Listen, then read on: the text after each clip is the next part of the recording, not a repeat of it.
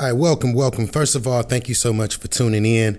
Uh, my name is Xzavier Antonio, and the purpose um, in this particular episode, the purpose of the Royal Rock podcast is still being defined and still being created. I, I think that what I really want to talk about is the promises and some instructions that we've gotten from God. And so, to you, whoever you may be, is um, if you're a person who is um, dedicated and committed to a purpose and you really really believe without a shadow of a doubt that you've been called here on this earth to fulfill a purpose. And you know a lot of people have purposes but i want to make that statement in conjunction with another. Um, if you are a person who believes that you are that you are put here on a purpose uh, with a purpose and you wholeheartedly believe that this purpose has been given to you by god for god and for god's people then let me start by saying i let me apologize on behalf of the kingdom of God and say that I'm sorry because if that is what it is, if you are a person who not only believes that you have purpose, but you also believe that that purpose has been sanctioned by God for you to fulfill something in the earth for the kingdom of God, then I, I have to apologize. I want to apologize to you for everything that you had to go through to get to the point that you are in right now. But also, let me apologize for the things that you are going to go through because this, this, if this be your journey, it won't be, and it is not always an easy one, but that is the point. Uh, the, the point is to get to a place where you can find rest. The point is to get to a place where things can be easy for you and easier for you, but not just for you, but for your children. That's why we talk about generational wealth. It's it's it's for you to create the framework so that things could be easier for the community around you and for the kingdom of God around you. But you are going to go through and experience some things that if you are not in your word and if you are not praying and if you are not hooked up with the right people consistently, not every now and then, if you fail to assemble yourselves among the believers or among like-minded people, it is going to be so much harder for you to maintain that faith and to maintain that faith in that particular thing, in that um, particular purpose, because people are going to speak evilly of your good. People aren't going to because let me tell, let me tell you something. When, when you are meek, when you're a, when you're naturally a meek person, it's going to take you a little longer to get a backbone. It's going to take you a little longer to stand up and to be aggressive and to be assertive about the things that you believe in. And so during that time, people are going to see you as as as weak. People are going to probably see you as an easy target. Um, people are going to find ways to persecute you. People are going to find ways to use you as a scapegoat scapegoat. People are going to find ways to stab you in your back because they know, because of the kind of heart that you have, that they can get over on you. And you are probably going to always find yourself in a predicament where you have to choose between God and you. And most of the time, most of the time it's going to be a hard choice and it's not going to feel good no matter what you whatever you choose um because people say, here's one of the issues, one of the problems is, is that people say, especially people who claim to be believers and people who claim to say that they believe in God and they believe in Christ. Um, they talk about how loving God is what they're supposed to do and how we're supposed to do that, and loving our neighbors is what we're supposed to do. But when given an opportunity, a real life opportunity to help you, to be there for you, to show up for you, to make a sacrifice for you, they are going to find some kind of excuse to leave you out there all by yourself. There, most people are going to find an excuse um, to not help you, um, and in some cases, they are going to not line up with the very thing that they profess to believe. This is going to happen. And and after a while of seeing people, the same people who you think are your sisters and your brothers and, and the same people who you think are a royal priesthood, those same people, when you begin to continuously see them operate in a capacity, basically do what the heck they want to do, it's going to be so much easier for you to eventually adopt the idea that it is okay for you to do whatever it is that you want to do and to treat people however you want to treat them. Why? Because sometimes that hurt that you go through outweighs what you believe and know to be true in your heart. You eventually, it is so easy to become someone who is a lover of self. I am here to tell you today that God has not forgotten not only his promises to you, but he has also, he has, he has also not forgotten his expectations of you. God has expectations out of the relationship that he has, that, that, that out of the covenant that he has with you.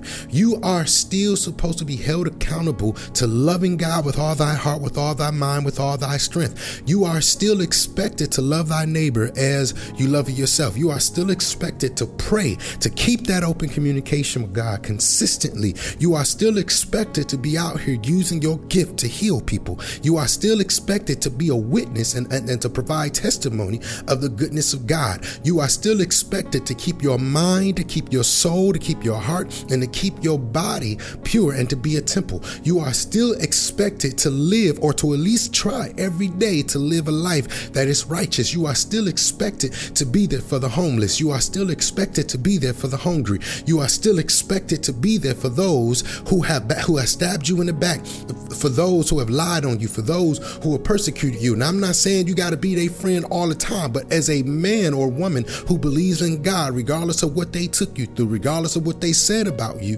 you are still expected to look for any opportunity to love them with the love of God, with the love of Christ. You are still expected to look for, and you got to use wisdom with this because every opportunity and opportunity. But at some point, if your heart is right, if your if your eye is on the hill, if your eye is on Jesus, if your heart is right, at some point God may present an opportunity for you to win them over with the love of Christ. Uh, at some point, so you got to be looking for these opportunities, and when these opportunities are presented, because your heart is right, because your focus has never changed, you will take advantage of that opportunity. I know that's a bit much to ask for someone who, although your heart may be in heaven, although your treasure is stored up in heaven, although you know this, you still got to live on earth with these people. But I come come to remind you that you are a royal priesthood, and upon this rock, God will build His church. But if we go ahead and give in to other folk, if we give in to the to the diverse temptations, if we give in, if we get too close in relationship, God puts certain people in your life so that you can win them over and, and help them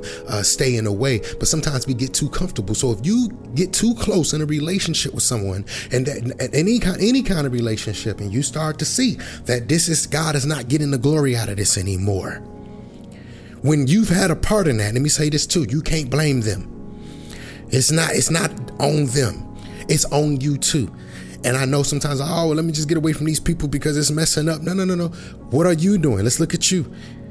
You are drawn by your own lust and by your own temptation. And so you have to be the one who stands up.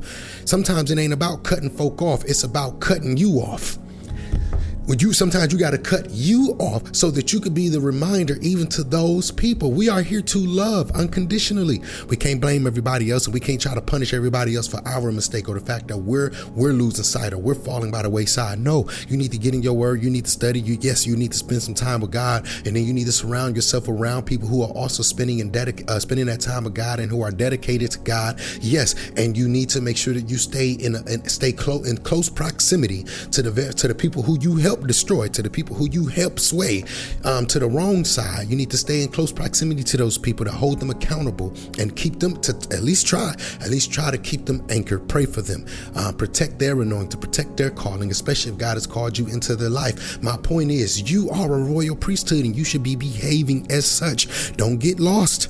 Listen, um, the Royal Arrangement is a company that owns a lot of companies. The members of the house are people who are shareholders and investors and um, and supporters of a lot of different companies that we have either created or created. There's Courtier House, there's this, the Rock House, there's uh, the uh, Grio House, and there's a whole bunch of other companies as well that we created. And oftentimes we can be experiencing so much success in what we are doing that those of us who are the founding members or the members of the house or the royal arrangement, it is it would be so easy for us to get lost in this crap, lost in the in the success of business, lost in the fact that there's all this money or there's all this influence with people. We can cannot afford to get lost. We can we are here to accomplish something for God, and that is the kingdom of God, that is generational wealth, that is moving for God, that is moving for family, and that is also moving money. But we can't forget who's first. Who's first? God. And we have to continue to remain so, have to continue to be that, be that royal priesthood, um, be those people who have been called to do a mighty work. Don't get lost. Don't get lost in it. Um, now I'll read you the scripture and we're done. The Bible, Jesus says, Matthew the 11th chapter and the 28th verse, Come unto me, all ye that labor and are heavy laden. Say, that's a good point to think about who he's talking to. He's talking about you. And then he says, And I will give you rest. 29th verse, Take my yoke upon you and learn of me. For I am meek and lowly in heart, and ye shall find rest unto your souls. So keep going because we're about to walk into, if we keep going, we're so much closer. We're about to walk into our resting place.